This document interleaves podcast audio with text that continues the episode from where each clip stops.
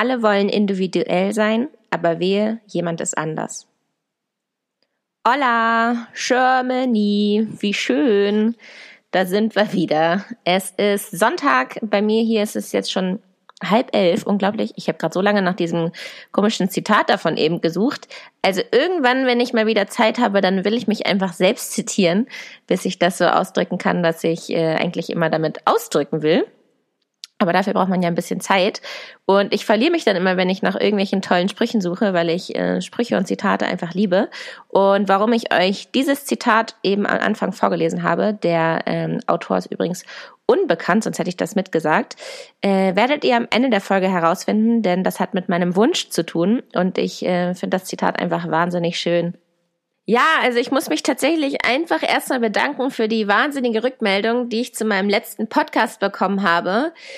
Ähm, ich bin ganz erstaunt, dass das so viele interessant fanden und irgendwie neue Anreize bekommen haben. Ich habe gemerkt, dass ich damit ganz viele Landwirte vor allem äh, bewegt, berührt oder ähm, erreicht habe, sage ich jetzt einfach mal. Und das freut mich natürlich. Und ich habe eine neue Zielgruppe für mich entdeckt und darüber freue ich mich wahnsinnig, denn ich äh, finde, dass mein Podcast sich sehr gut eignet für Junglandwirte, also für Landwirte, die so genau wie ich als Ziel haben, irgendwann mal vielleicht einen Betrieb zu haben, praktische Landwirtin zu sein oder in der Landwirtschaft einfach tätig zu sein.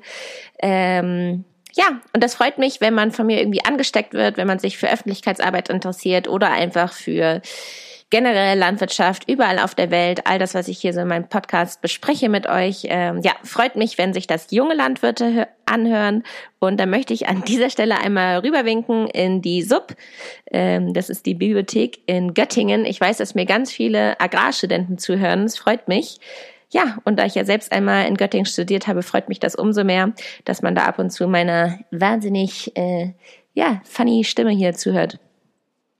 Meine letzte Folge wurde vor allem auf Instagram sehr viel geteilt.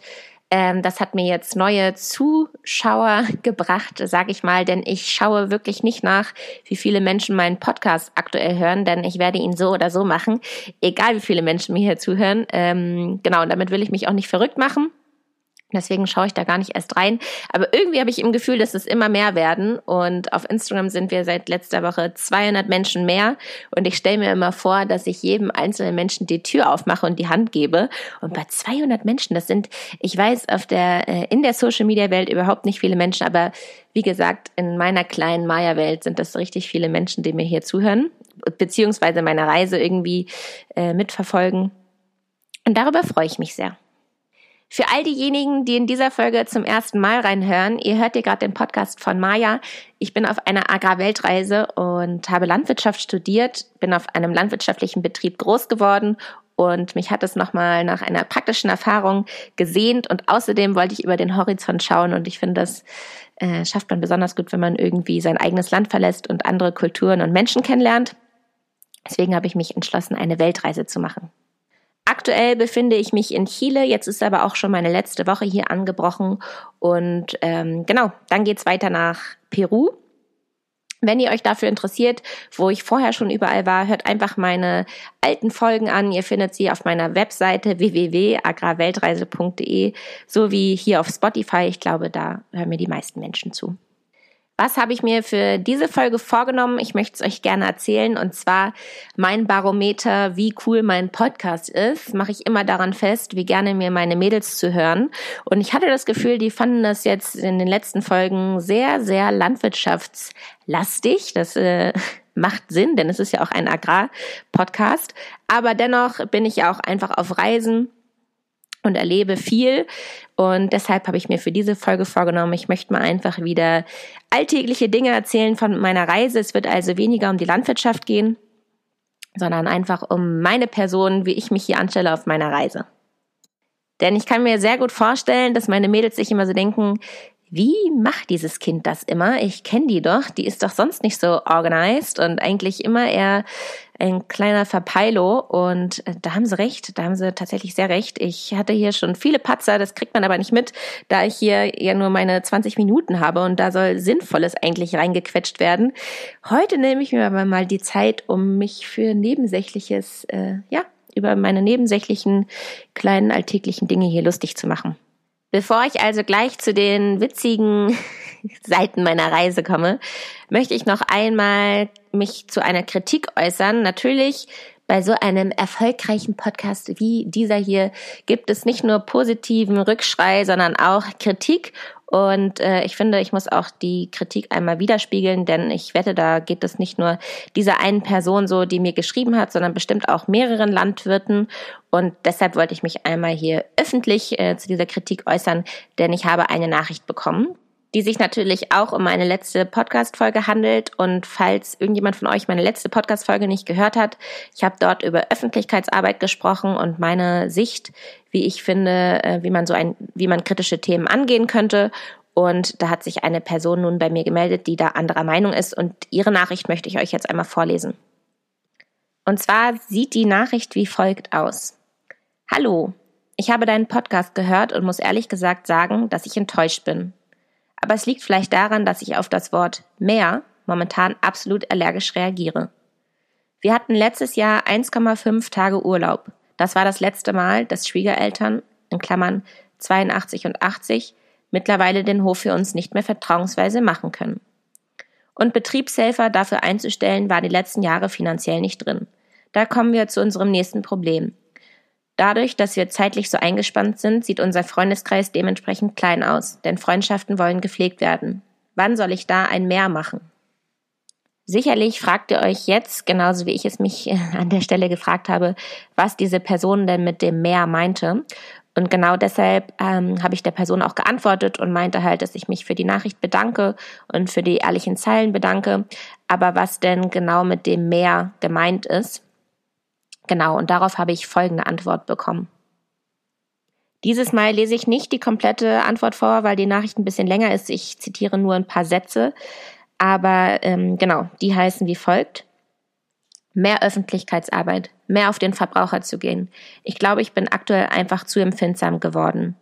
Aber es kostet alles so viel Zeit. Kinder kommen zu kurz, die Ehe und ich sowieso. Es gibt nur zwei Möglichkeiten, um dem zu entgehen hoffen, dass die Schweinepreise längerfristig so bleiben, damit man sich einen Helfer leisten kann, in Klammern, aber darauf zu hoffen wäre Utopie, oder mit der Sauenhaltung aufhören, aber da gibt es noch die Kredite, die abbezahlt werden müssen und dass wir eigentlich die Arbeit mit den Schweinen mögen. Daher müsste ich schon eine Wertschätzung, da, daher möchte ich schon eine Wertschätzung vom Verbraucher, aber nicht indem er mir an der, indem er bei mir an der Tür klingelt und sich bedankt, sondern, ganz fett geschrieben, indem er mehr Geld dafür ausgibt und darauf achtet, woher es kommt. Ehrlich gesagt habe ich mich sehr über diese Zeilen gefreut und es macht natürlich auch immer was mit mir, äh, wenn ich solche Einblicke bekomme.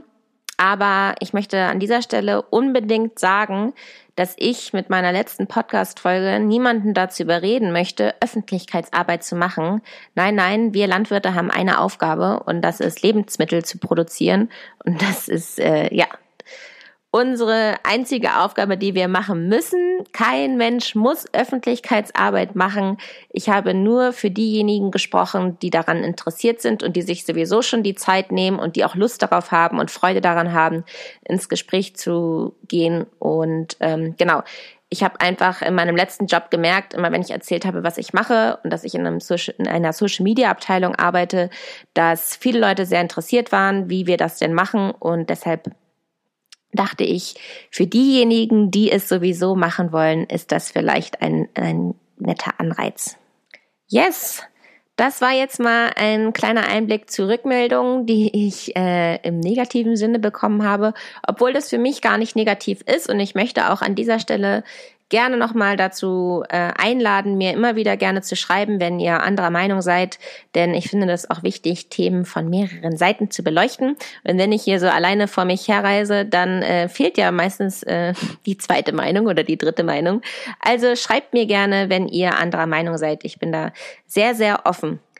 So, jetzt geht's aber weiter mal hier mit meinem lustigen Reiselife, denn ich habe meinen Mädels versprochen, es gibt wieder ein bisschen mehr Persönlichkeitskram von mir in meinem Podcast. Ich habe das nämlich zwischen den Zeilen herausgelesen und herausgehört, dass das ein bisschen vermisst wird. Und so habe ich mir gedacht, möchte ich gerne über meine Flughafengeschichten erzählen, denn da habe ich eins, zwei, drei, vier, ein paar auf jeden Fall, wo ich mich ein bisschen ja, ein bisschen verscheppert angestellt habe. Und da möchte ich euch gerne von meiner Ausreisegeschichte aus Thailand erzählen.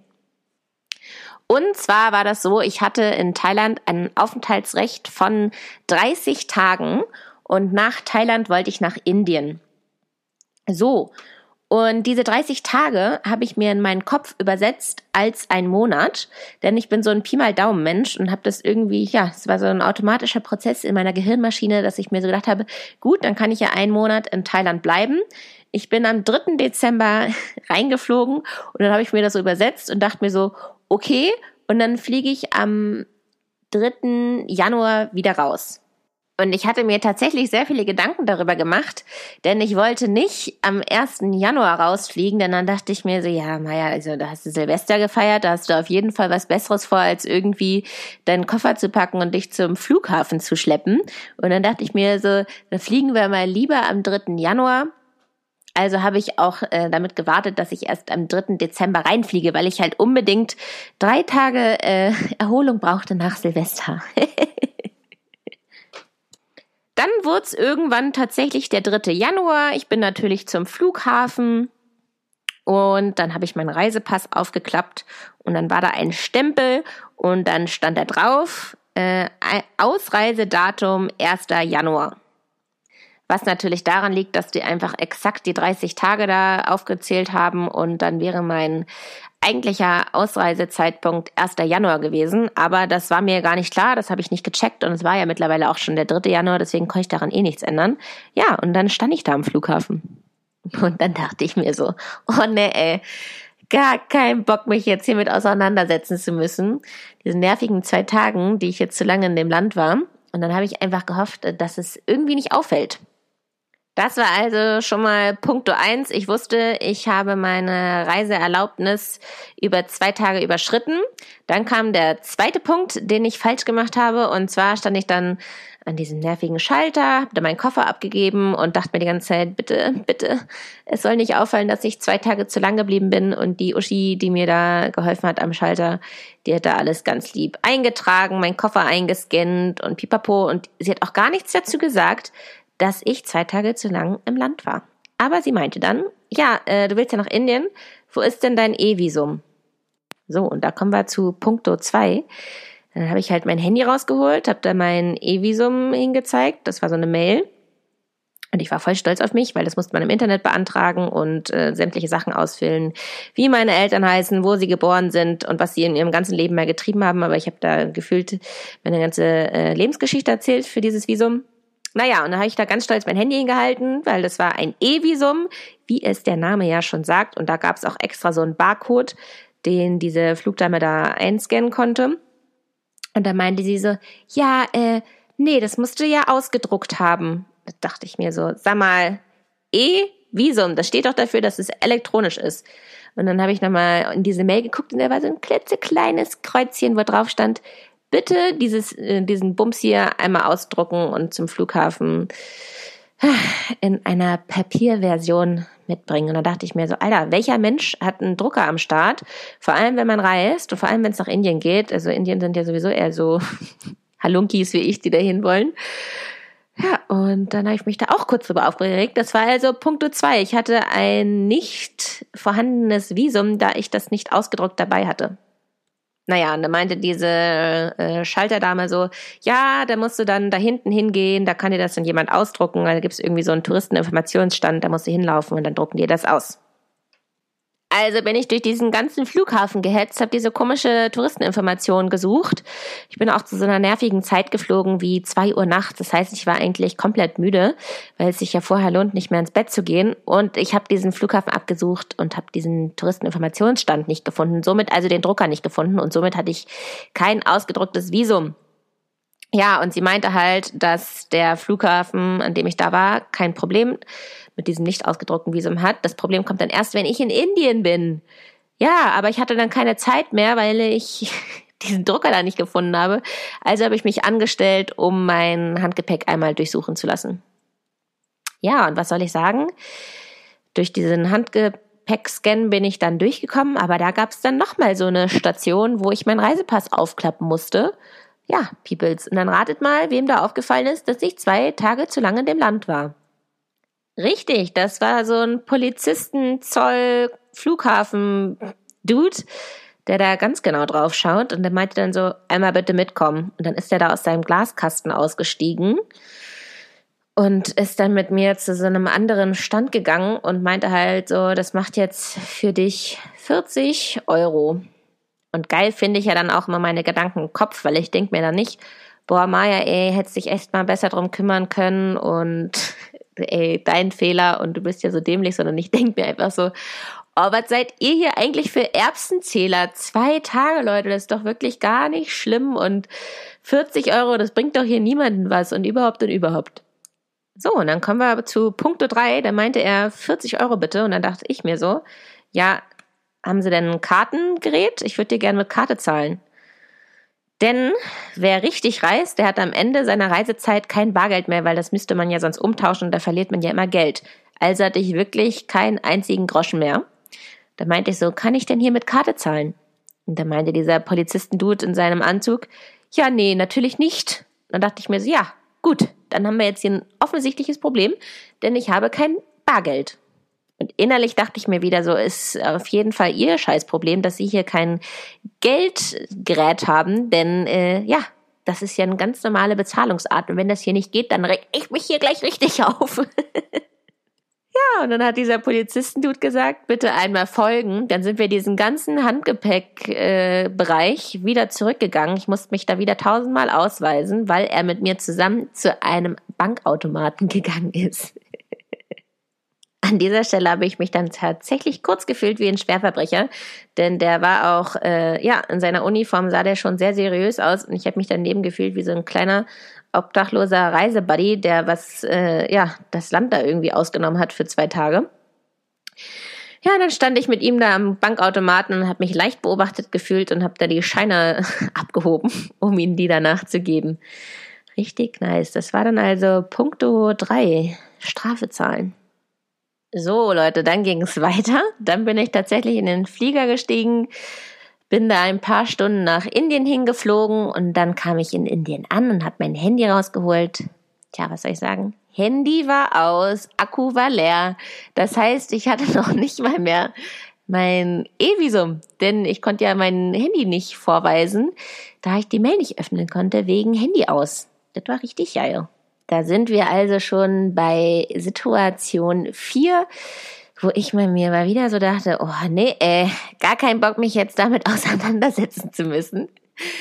Ja, also musste ich mein Handy ja irgendwie wieder ankriegen und dann dachte ich mir so, gut, dass ich meinen Adapter in meinem Koffer habe, an den ich jetzt noch nicht komme, denn die Zollstation und Visumsstation und Ausweisstation kommt vor der Kofferstation.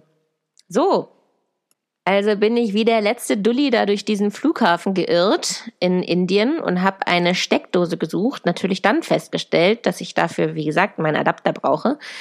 Also musste ich weitersuchen, bis ich so eine Station gefunden habe, wo man so einen USB-Stick Dödel reinstecken kann. Und da stand ich dann wie der letzte Mensch und habe mein Handy aufgeladen, um an mein E-Visum ranzukommen. Boah, hat das Spaß gemacht. So, könnt ihr noch? Also es geht die ganze Zeit so weiter. Ich war noch nicht aus dem Flughafen raus. Ich war, das dauert noch, da kommen noch ein paar Stationen dazu. So, also konnte ich irgendwann mein E-Visum vorweisen und der hat sich da auch einigermaßen okay mit angestellt. Der war nämlich in meinem Alter und ein netter Dude, der dann einfach gesagt hat, na, ist okay, geht schon so. Ja, also war ich dann endlich in Indien mit meinem Koffer und mit meinem Handy, was ungefähr drei Prozent hatte, denn manchmal dauert es ja so ewig, bis sich so ein iPhone wieder komplett aufgeladen hat und ich hatte keine Lust, die ganze Zeit da in der Steckdose zu warten. Ja, aber ich musste mir noch meine erste Nacht buchen. Ich brauchte ein Hostel und ähm, ja, da kommen wir zu Punkto 5. Ja, und Punkto 5 ist Thema Wi-Fi. In dem kompletten Flughafen hat das Wi-Fi-Netz nicht funktioniert. Das heißt, ich konnte mir nirgends irgendwie meine erste Hostelnacht buchen und vor allem, und das finde ich ja jetzt noch viel peinlicher, Punkto 6, ich wollte Geld abheben, denn ich kam in dieses Land ohne einen einzigen Schein mit deren Geld da und ich wollte mir als allererstes da dann Geld abheben, um mir irgendwie ein Taxi zu besorgen, um in die Stadt zu kommen. Ja, liebe Leute, was soll ich sagen? Äh, ich bin dann da rumgeirrt, habe nach einem Bankautomaten gesucht und an diesen Bankautomaten ist immer ganz fett markiert, welche Karten alle angenommen werden. Und ich hatte ein Problem mit meiner Kreditkarte. Die hat nämlich aus irgendwelchen Gründen nicht funktioniert und musste also deshalb meine Maestro-Karte nehmen. Und alle Bankautomaten, die ich da gefunden habe, die hatten nicht gekennzeichnet, dass sie meine Karte annehmen. Und dann dachte ich mir so, okay, probierst es einfach mal, hab meine Karte reingesteckt, hat natürlich nicht funktioniert. Ich da voll verzweifelt und dachte mir so, Mann, ey, ich hab keine Lust mehr, es ist anstrengend. Aber es half ja alles nichts. Ich habe mich also dreimal im Kreis gedreht und dachte mir, ich muss jetzt hier irgendjemanden nach Hilfe fragen. Und am ehesten äh, bin ich Polizisten begegnet. Deswegen habe ich aus meiner Verzweiflung heraus gesagt, Hallo ihr lieben Polizisten, ich komme nicht an mein Geld, dieser Bankautomat funktioniert nicht. Und da meinten diese, doch, doch, komm, wir helfen dir. Ja, und aus irgendwelchen Gründen, wie auch immer, hat es dann bei denen funktioniert und ich hatte endlich Scheine in der Hand und dachte mir so, Halleluja, Alter, jetzt kann ich auch endlich in die Stadt kommen und Feierabend für heute. Und innerlich dachte ich mir so, ey, Maya, wenn sich jeder so behindert anstellt wie du beim Reisen, dann wäre Reisen ja in diesem großen Stil nicht möglich und äh, das Flughafensystem wäre auch nicht möglich, weil wie viel ich da mit Polizisten zu tun hatte und mich noch mal irgendwo neu anstellen musste. Ja, das ist ja, das ist ja furchtbar. Ja, und so richtig, richtig geil. Denn auf dem Rückweg, als ich aus Indien rausfliegen wollte, ich muss es euch leider erzählen, nochmal die gleiche Leier. Es war wieder so ein Firlefanz und so ein Tanz. Und dann dachte ich mir so, Mami, Papi, könnt ihr mich bitte abholen? Ich bin noch nicht bereit für das große Leben da draußen. Ich bin eindeutig zu unorganisiert. Ja, und was da passiert ist, möchte ich euch gerne ganz kurz, klitzeklein kurz erzählen. Und zwar, mittlerweile stellen sich Flughäfen immer an mit den, wie nennt man die nochmal, Powerbanks. So, die wollen nicht, dass man das irgendwie bei sich hat. Und das ist mir eingefallen und ich dachte mir, dieses Mal will ich alles richtig machen, wenn ich hier im Flughafen bin und will nicht wieder den kompletten Verkehr da aufhalten. Also dachte ich mir, ach, wie war das nochmal? Kommt das jetzt ins Handgepäck oder das normale Gepäck? Und dann habe ich meine Powerbank, die ich in meiner, auf meiner kompletten Reise noch nicht verwendet habe, weil ich einfach kein Mensch bin, der, wenn er keinen Akku mehr hat, dann daran gedacht hat, dass er vielleicht eine Powerbank benutzen könnte. So, ich hatte diese Powerbank also und habe sie in meinen großen Koffer getan. Ja, das dazu. Ich war sehr pünktlich am Flughafen, ich war sehr pünktlich an meinem Gate, saß dann da rum und hatte noch irgendwie zwei Stunden und war so vollkommen happy mit mir selber, weil alles so reibungslos lief. Und auf einmal tickte mich wieder so ein Zollbeamten-Polizisten-Dude an. Ich habe also meine Au Augen aufgeschlagen und er meinte so, sind Sie Maya Mokwitz? Und ich dachte mir so, ne, ey. Ja, offensichtlich, wahrscheinlich, ich will gerne Nein sagen, aber ja, bin ich. Und dann meint er so, einmal bitte mitkommen. Und ich so, oh ne, ich wusste genau, dass es wegen meiner Powerbank war. Und so war es auch gewesen. Irgendwo hat mein Koffer Alarm geschlagen wegen meiner komischen Powerbank. Und dann musste ich durch diesen kompletten Flughafen bis in das letzte Kellerloch. Und äh, ich sag mal so, in Indien ist der Flughafen jetzt nicht klein. Ich musste also bis ganz nach unten, ich musste tausenden Leuten wieder meinen Ausweis zeigen und sämtliche Türen wurden wieder aufgehalten und irgendwelche Sicherheits weiß ich nicht, Zentren war ich da. Und ja, dann wurden, wurde mein Koffer mir aufgemacht mit so Sicherheitshandschuhen und ich musste sagen, Entschuldigung, tut mir nicht leid, musste dann da mein, meine Powerbank rausnehmen und das war der ganze Zauber. Ja, und weil dieser ganze Prozess, bis äh, ich vor dem Gate wieder, also bis ich von, von meinem Gate in diesem komischen Kellerloch war und wieder zurück, da hätte ich beinahe meinen Flug verpasst ich wurde schon aufgerufen, musste also in einem Schweinsgalopp wieder zurückrennen und dann dachte ich mir so, ja, ich weiß es jetzt, ich bin noch nicht bereit für diese Flughafenwelt. Also, falls ich irgendwann mal in irgendeinem Land kleben bleibe und die mich nicht mehr rauslassen oder reinlassen oder irgendwas da am Flughafen ist, dann wisst ihr, ich für meine Verhältnisse bin einfach schon sehr weit gekommen. Ich habe jetzt schon sechs Länder herrlich. Ich bin stolz auf mich, dass ich jedes Mal durch diesen Flughafen Philippanz irgendwie wieder rauskomme. Und äh, genau, das waren meine Flughafen-Stories. Ich hoffe, ihr konntet das ein oder andere Mal darüber lachen. Ich, ich muss darüber lachen, denn wenn ich mir das selbst zu Herzen nehme, wie dämlich ich mich anstelle, dann äh, ja, dann ein trauriger Haufen Schweinekacke. Und deshalb mache ich mich einfach selbst darüber lustig. So, das ist doch mal ein schöner Agrar-Podcast. Euch hier erstmal schön 20 Minuten vollgelabert über meine, meine Persona, wie ich mich anstelle. Das dazu. Jetzt kommen wir zu meinem Wunsch. Und mein Wunsch, den hatte ich ja sozusagen schon durch mein Anfangszitat, welches da war. Alle wollen individuell sein, aber wehe, jemand ist anders. Damit hatte ich das ja schon so leicht angedeutet und ich möchte euch gerne erzählen, wie ich jetzt auf meinen Wunsch gekommen bin. Und zwar, liebe Leute, war es so, ich bin hier nicht alleine auf der Farm, sondern es gibt auch noch andere Deutsche und äh, den ein oder anderen Abend sitzen wir manchmal beisammen und trinken noch ein äh, geselliges Feierabendbier. Und irgendwann war es so, dass hier ein weiterer äh, Kollege, Dude und Reisemitarbeiter Mokel zu mir meinte, Maja, ich habe mit meiner Freundin telefoniert und ich habe ihr gesagt, dass du ein Hippie bist.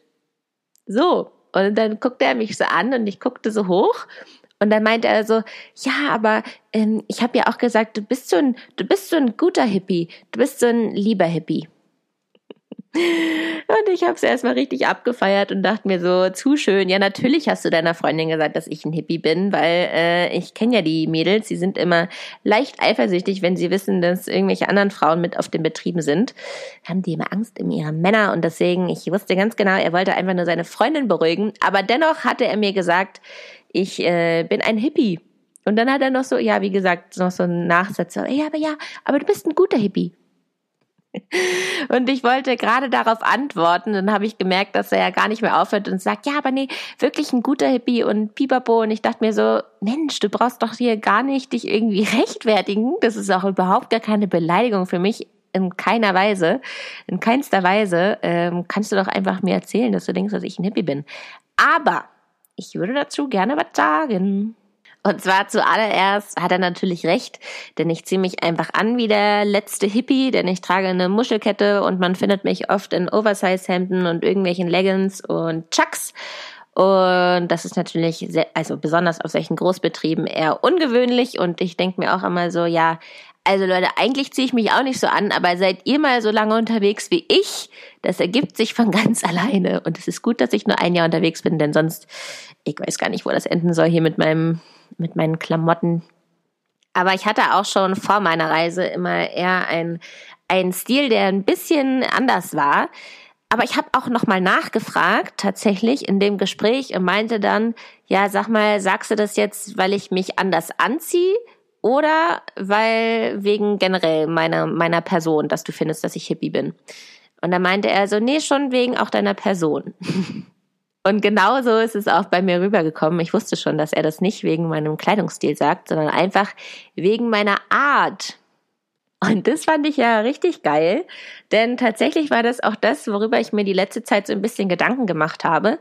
Denn ich habe immer das Gefühl, überall, wo ich hinkomme, bin ich ein bisschen anders. Und ich glaube, das liegt zum größten Teil einmal daran, weil ich immer viele Fragen stelle. Ich habe ja gesagt, ich mache diese Reise als meinen Masterersatz. Also habe ich auch den eigenen Antrieb, irgendwie was zu lernen. Und deshalb baller ich halt die ganze Zeit immer Fragen raus. Und bei den Fragen merkt man halt schon, dass ich nicht nur frage, sondern auch etwas hinterfrage. Ja, dann ist das ja natürlich auch so, dass ich tatsächlich in so viele unterschiedliche Bereiche reinschnupper, sowohl konventionelle Betriebe als auch Großbetriebe, Viehbetriebe, Ökobetriebe, Natural Farming Betriebe, Permakultur und so weiter. Und ähm, ja, ich gebe euch mal ein Beispiel. Ich saß in den auf den Philippinen, nee, in Thailand war das. In Thailand saß ich an einem riesen Essenstisch. Wir sind alle gerade von der Arbeit in die Küche gekommen und haben uns da hingesetzt und wir haben mittlerweile schon zwei Wochen miteinander gearbeitet und irgendwie äh, sind wir auf das Thema gekommen, dass ich ja auch von einer Farm komme und dass ich Landwirtschaft studiert habe. Das hat irgendwie noch jeder mitgekriegt, dass ich Landwirtschaft studiert hatte. Aber es war nicht jedem klar, dass ich auch von einem landwirtschaftlichen Betrieb komme. Und dann wurde ich halt gefragt, ja, und wie, was baut ihr so zu Hause an und was habt ihr so für einen Betrieb? Und dann meinte ich halt, dass ich äh, von einem konventionellen Betrieb komme. Und dann sind fast alle vom Stuhl gekippt, weil die das so unglaublich fanden, dass ich da halt auf so einer super Öko- und Permakulturfarm war und da irgendwie den ganzen Tag Blumen streicheln mit denen. und äh, ja, mir versuche irgendwie diese Landwirtschaft anzuschauen. Und äh, ich hatte das Gefühl, dass ich die damit so richtig geschockt habe, dass ich halt selbst von einem konventionellen Betrieb komme. Und dann haben wir da ganz, ganz lange drüber geredet. Und solche Situationen hatte ich halt öfter. Dass ich halt festgestellt habe, dass ich tatsächlich von einem anderen Bereich einfach mal sozusagen auf die andere Seite schaue. Also damit meine ich auch zum Beispiel sowas wie Neuseeland, dass ich da auf einer Milchviehfarm war, aber selbst irgendwie vom Ackerbau komme. Dann ähm, auf den Philippinen, dass ich da auf einer ganz, ganz kleinen Natural Farming Farm war, die irgendwie einen Hektar bewirtschaftet haben. Da war ich dann diejenige, die vom Großbetrieb kommt und zu Hause, zu Hause irgendwie mehrere hundert Hektar bewirtschaftet und er solche äh, Betriebe kennt.